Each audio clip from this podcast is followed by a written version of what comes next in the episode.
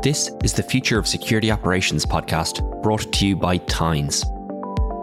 This show is dedicated to empowering SecOps leaders to reimagine how their teams work so they can scale their security efforts and build a team that achieves more with less.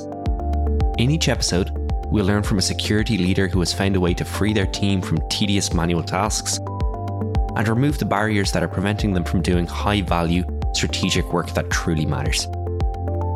We'll learn from their mistakes, distill their best practices, and leave you with actionable insights that you can immediately put to work with your team.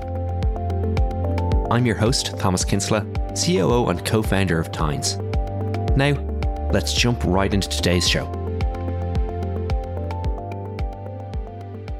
Hi, everyone, and thanks for listening to another episode of the Future of Security Operations podcast. Today, I'm speaking with Kristian Kivimägi, Head of Security at Pipedrive. Kristian, thanks for coming on today. Thank you for having me. Before we get started, why don't you tell us a little bit more about yourself, your background, and the work you do at Pipedrive? So yeah, right now I'm uh, my majority of time goes to Pipedrive. I'm the head of security operations. I joined the company over six years ago, and through that journey, I have been building quite a bit of different components. I've had the chance to join early on in the team, being the second person. So I've had to implement a variety of security tools related to security monitoring, vulnerability assessment, application security. I also had to do the soft side creating policies, doing training for the company, which is very important, and also implement SOC 2 and ISO uh, compliance and get the kind of company ready for that. So that's my majority of my time. And I also teach cybersecurity defense technologies at uh, for master students at Taltech here in Estonia. Bob, that's huge. That'll give us a, a, whole load to go into. I think there's a lot of people that'll be like, wow, okay, there's a huge amount of knowledge here. We'll try to capture as, as much about it as possible. You've obviously seen then, so, and you're seeing the future as well. Like throughout your career, you've seen security operations evolve. How do you describe the state of security operations today? I think it's not good or bad. I think it's challenging is the most right word I, I would find for it because it has its good side and bad sides. You know, from the better perspective, you know, security is more in the forefront today. You know, companies realize that uh, they need to invest into security and to security operations because of the breaches and everything that's happening around us. They find it more uh, important. That's also bad thing because you know the attacks are evolving. It's getting more complicated the attackers are a lot more smarter than they used to be. So there's a lot of things that are happening. You need to stay one step ahead. You cannot focus on everything anymore. And years ago, there was really easy. It was the perimeter. Where is the perimeter now? You have your SaaS applications. You have uh, everything in the cloud. People are working remotely. So I would say it's challenging. And from security operations perspective in specific, there's definitely lack of talent you are competing for very few resources. Organizations need good people. So retaining talent is important. Building or growing your people is very important. And for me specifically, also remote work was very interesting during COVID time. We were used to being in the same room. Our team was in the same location and kind of moving to this Slack first and Zoom first kind of reality was often difficult. Even coming back now, we have people working remotely and you have to take uh, that into account that every bit of information also reaches them. So it's kind of the mentality has changed. On the good side, there's a lot of automation tools that you can use now these days. And there's a lot of tools, but that's also a danger. You have to not focus on what the tool can do, but what you need first and go from there. Yeah, it's really important. It's very dangerous to automate if you don't have a procedure, have a uh, a process in place. Uh, you can just dive in and spend way too much time, but actually not necessarily be solving the uh, the biggest problems. I want to take a bit of a step back because you've thrown a huge amount of information there, and kind of at the very start you talked about like even just I suppose the change and you had a perimeter now you don't have a perimeter. You've now got a whole lot of SaaS apps, but you, you did your masters in digital forensics. How have you seen that change? I suppose in the age of the cloud. A lot because when I went through the uh, program, you know, here's this mm-hmm. hard to investigate, right? Now you have everything in the cloud. How can you get data from them? That's also a difficulty. You know, how can I investigate? Where is my data? So it has also definitely changed. It used to be easier in that sense. You would know where your data is, maybe more as well. Now it's, you know, it can be all over the place, especially when uh, people can quite easily sign up for a service these days and, you know, your data is everywhere. So it's different. Yeah, it's super challenging. I think it speaks to some of the, the estate that you have to look after as well. That, as you say, it's no longer just like somebody's laptop that can be affected. It's your AWS environment or like users' mailboxes are very, very easy to to compromise these days as well. I want to touch, and I don't want to go too deep here, but Pipedrive is a great Estonian success story. How have you found building and leading a team from Estonia? It's been great, to be fair thanks to the kind of master's program that Estonia has here, the Taltech Cybersecurity Master Program, we have people that are coming into Estonia that are interested nice. in cybersecurity. So we have kind of this talent pool.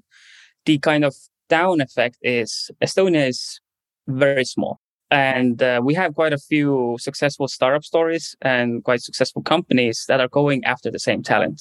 So while you can get good talent, you also have to retain it building a team here has been really interesting and really good. I would strongly suggest the people here are very hardworking. So uh, the kind of mentality and every day is is great.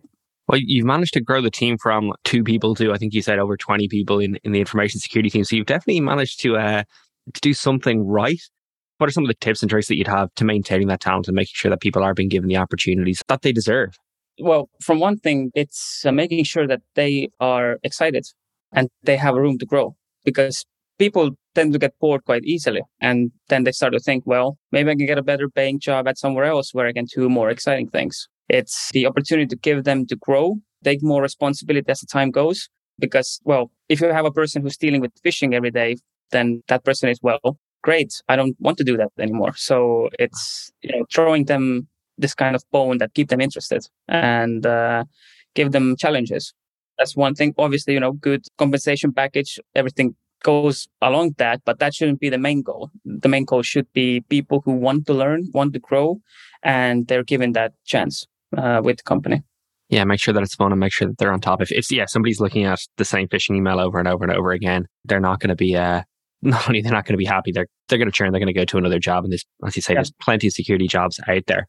I think just on that, you touched on automation, but it's not just automation. Like one of the big issues plaguing security teams is the amount of manual work that teams are spending their time on. And you want to be able to enable them to work on that fun, uh, so it's more impactful risk reduction efforts. But what are you doing at Pipedrive to reduce the amount of time spent on manual tasks to enable people to focus on that fun work? I mean, phishing is, I think, good example. You know, there are very certain steps that you take every time. So there is no reason for you to do it manually. You should yeah. be automating those steps, right? So that's what we do actually. Obviously, we were not able to focus on automation right away. It took us a few years to kind of get to that. Okay, now we can kind of breathe. Okay, how can we make ourselves more efficient? So we looked at what we do. We looked at what plagues us the most every day. You know, what are the kind of tasks that we do the most and what take the most time as well. So we looked at that. Phishing, I think, one good example. We started throwing it on a whiteboard, breaking it down to each kind of step, what we take, and then saying, okay, I have a security engineer on my payroll. So, okay, take these steps and automate that flow for us. Right. So that's how we kind of have gone. We look at the things that take the most time and are most repetitive and then build automations into that. So if the flow is not fully automated, then at least the most kind of remedial steps that can be automated will be automated. So that's the kind of methodology that we take a look at because you can do so much. And it's, I think it's with cybersecurity tools in general that you can have the capability. But the question is what lowers your risk the most and what saves you the most time and money and makes you more efficient and enables your team to do more interesting work. Um, yeah, absolutely love it. I'm definitely gonna snip that and uh, put it into a put it into something I can put on YouTube or put on LinkedIn. So I suppose you touched on a whole load of things there, and you said you a lot of the time you prioritize on like what saves you time, what saves you money, what lowers the risk. But like you've built this program from two of you to 20 now. So you're responsible for security monitoring, vulnerability assessment, policies, training. How did you prioritize all of those and decide what was first? And how do you advise folks that are in a similar situation to what to focus on first? So yeah, luckily I don't have to focus on everything that anymore. I yeah. now, you know, focus only on the operational side. But at the start, it was, for one thing, some of the things were very low hanging fruit that you could easily pick up. Like, you know, what enables or what gives me the most clarity the fastest? And quite often when you start in a small team, the fastest way is open source You deploy it, you figure out, okay, that's not working for me. I'll use another tool. Oh, wait, this gives me quite a good overview already. So you, there's a lot of things you can do early that will give you the picture fastest. Like if we talk about prioritization, training was very important for us because security is not only done by the security team, it's done throughout the organization. Whether you know it or not, you are contributing somehow to the security program. So, uh, doing training for developers to make sure that, hey, you know, this cross site scripting, this is bad. These are some of the examples that we've had in the past. Avoid those mistakes. Talking to the general public about phishing, you know, that was very important. And what drove us quite a bit was actually following frameworks. So quite often at the start, customers reached out to our company saying that, hey, do you have SOC 2 certification? Do you have ISO certification? So we started looking at, hey, we have to fill in quite a bit of security questionnaires for customers because, well, customers doing their due diligence to make sure that Pipedrive is a safe platform to use, secure platform. How can we move away from that to show that we are doing things by the book? We do have things in place. So we're like, okay. Then we started kind of building the compliance program and everything related to that. We need to have security monitoring. We need to have training. We need to have procedures and process in place. So in that sense, following compliance framework throw us, but I want to say that security is compliance. These things are completely separate. I can do compliance without being any more secure while I can do security things and, you know, not be compliant. So it's important in the long run to not make those things the same, but, you know, looking at, okay, this enables me to do something. So that's how we approached it at the start, at least. So yeah, we definitely spent long hours in the office, but it was exciting building something from scratch. You're like, oh, I can do this. I can build that. I can do everything. It's dangerous as well, but exciting yeah, there's a huge amount of work that you can uh, you can focus on. Sorry, I was the myself and our uh, CEO at Tines. We were the first two people on the security operations team in DocuSign, so we grew that from two to about thirty all the way through going public, and it was loads of fun. But it was very very similar uh, challenges. I got to work on some incredibly interesting projects, but there was no end of projects as well. So some of the challenges we had were like making sure that security didn't a just become a like check the box exercise as you kind of talked about but it's also making sure that you don't lose that culture of being a startup. So working in a startup and working in like in security in a startup can be really good fun but if you go too far down either the compliance route or too far down like hey enforcement route it makes security an obstacle to growth. How have you dealt with that challenge? Yeah that's actually brings two good stories in mind because I used to before Pipedrive, I used to kind of consult and to work for different kind of governmental agencies. So quite often it was just a tick in the box to, you know, right away, it's checklist done. So I didn't want to do that again because I wanted, you know, my work to be meaningful and people to actually, you know, yeah, your work matters. And in rela- uh, to startup culture when uh, i remember us introducing the first policy which was information security policy in the company all hands.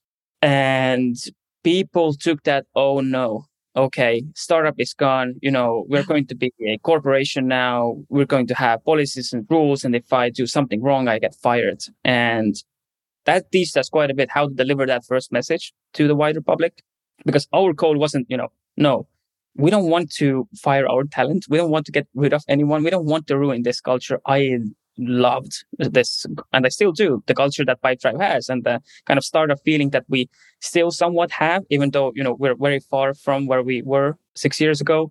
I still love that feeling. So I was the last person to want to ruin that. So we had to have a follow up discussion. Hey, we have these rules and policies in place. We want to meet compliance requirements we want to do things, you know, follow a process and procedure and understand, you know, how can we do things better? If you infringe on a policy, we want to understand why did you do it? Did you do it intentionally? You know, is the policy wrong? We cannot follow the policy or we need to adjust the policy.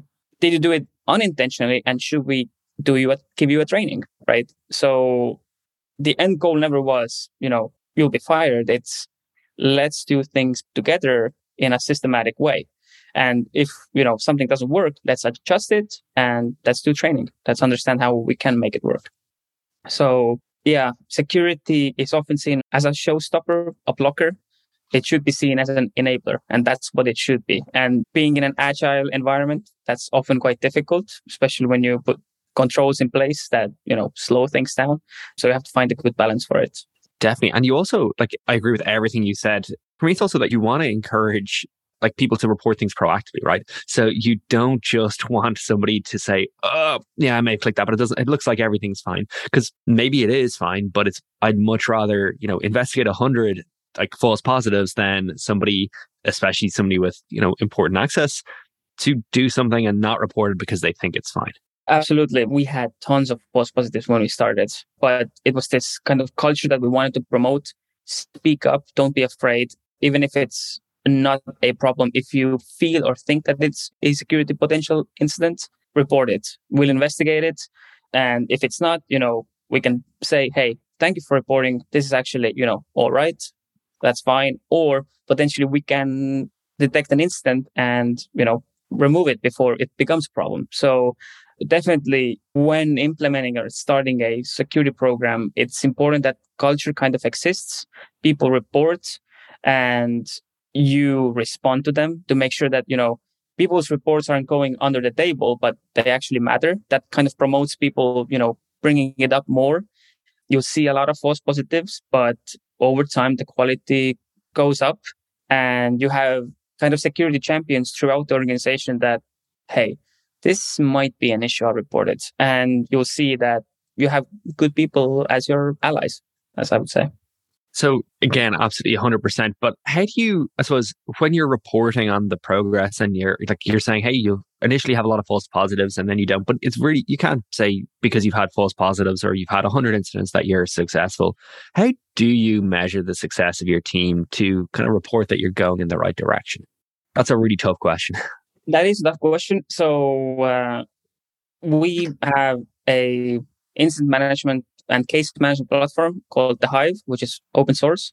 And this is where all our, our knowledge lives. And this is where we track our performance, how we're doing, uh, how fast are we reacting to alerts, how many incidents do we have, what incident types they are, how many other security events we have. So we basically collect a lot of metrics and we, based on that, we understand how well or bad we're performing from one thing, you know, from our side, we're promoting that we react to alerts, you know, within a certain SLA. We close an incident. We have internal key performance indicators, what we try to adhere to. And yeah, based on the data, we do the measurements. Perfect. One of the things that we've touched on a little bit, but is really plaguing security teams right now is burnout and mental health. This is sometimes related to uh, like manual work, but it's also related to the number of incidents related to like being on call. I suppose at Pipedrive, what are you doing to address these concerns with your team? Yeah, that's a big problem. And that's also a big problem when you are seeing a lot of false positives, right? Yeah. Uh, you know, you're seeing the amount of different incidents or potential incidents and cases.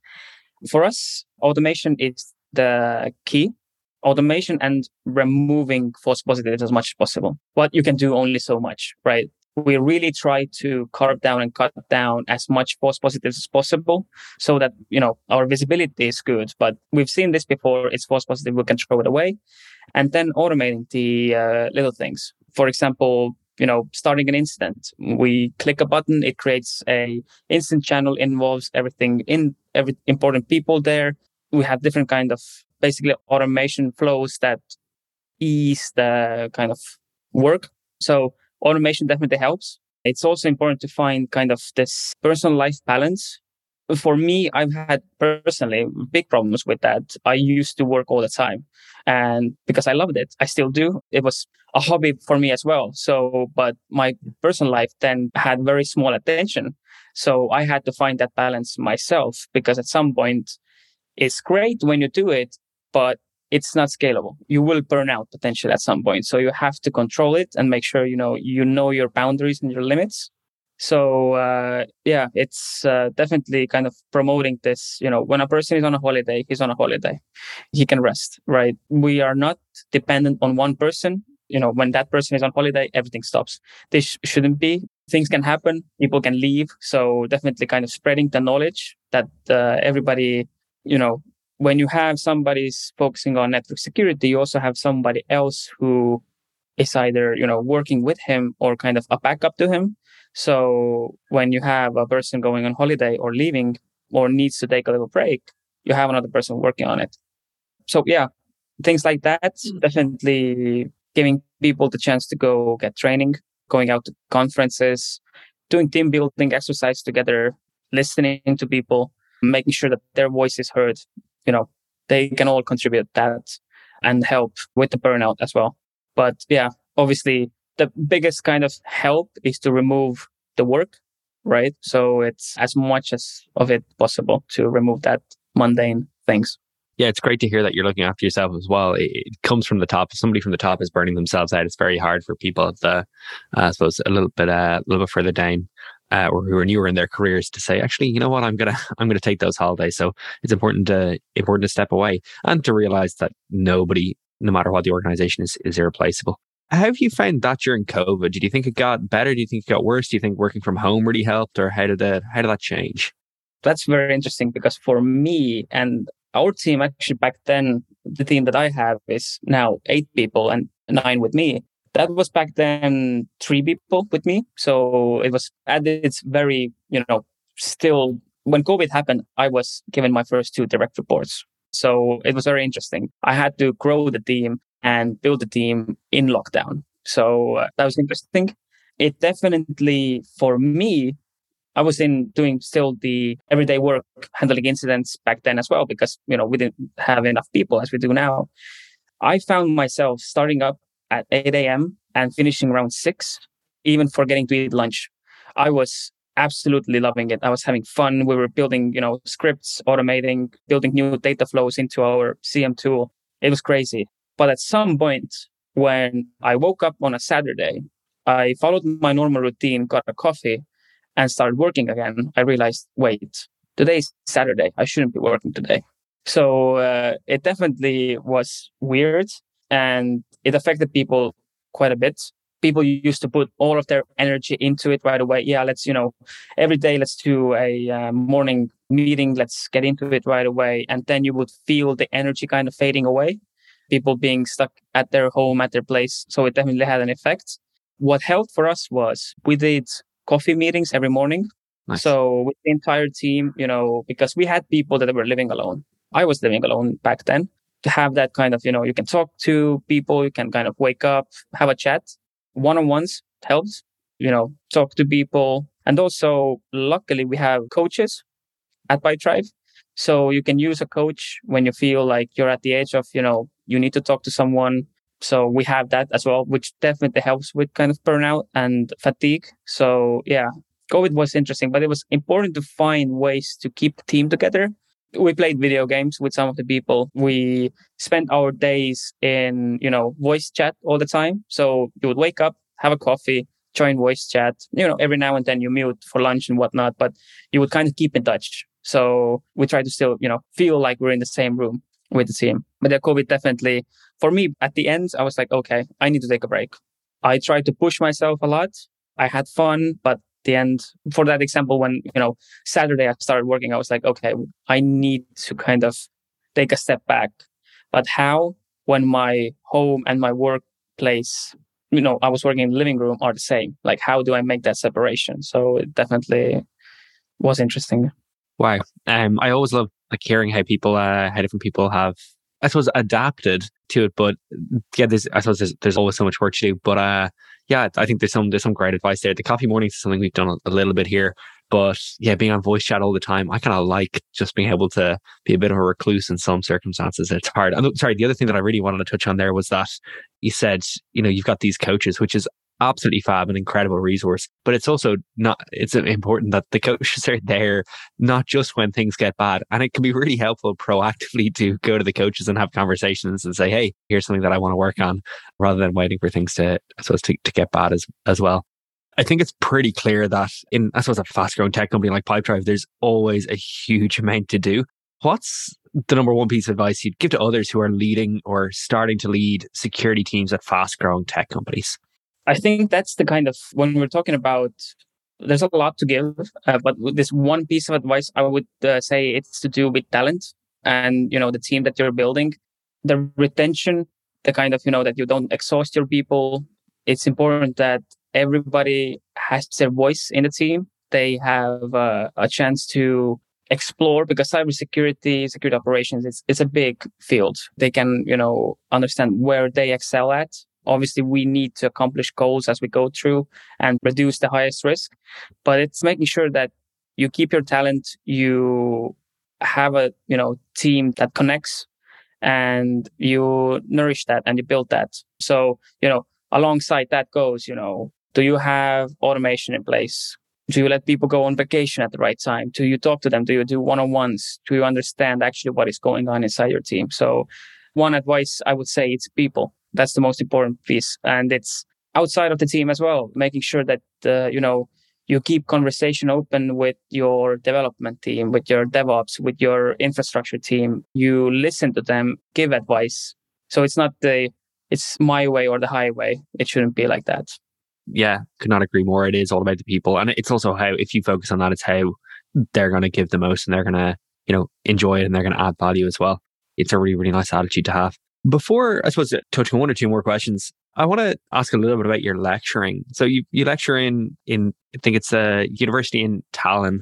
So you lecture in, I think it's vulnerability management, cybersecurity. What impact does the academic approach have on how you've approached security in Pipedrive or elsewhere? I think the kind of even the uh, effect is kind of reversed. It's the kind of I take the knowledge that I have gained here and I, you know, kind of teach that. Kind of coming back though, what I take from school is definitely, you know, listening to people. That lecturing, you know, that definitely improves my communication skills, understanding people, you know, all of that side. So I take that from there and the networking to be fair, which is the most important part in cybersecurity is having a good network, you know, because you are teaching people, you see maybe, hey, this guy or this girl is very talented. I happen to have an open position. Let's have a chat. So I think that's one of the things uh, to take away from there. And also the ideas thrown out because the master students that I have taught, many of them have brilliant ideas. You know, the discussions that we have for example, a master's thesis that was done was directly solved my problem. I was like, okay, well, great. You know, I'll take that away. I'll, i can take that into Pipedrive and say, hey, you know, somebody did a thesis about this. This works. Let's adopt it. So, you know, things like that. And yeah, and then from Pipedrive, I kind of take back that knowledge that, you know, I have from here and I kind of reflect through that. The kind of stories, you know, what I have seen, what works, what doesn't work, what are the biggest, you know, mess ups, stuff like that. So it kind of works both ways in that sense. Absolutely, yeah, of course. And definitely there can be courses that are extremely academic that will focus on, hey, here's how you analyze this particular piece of malware.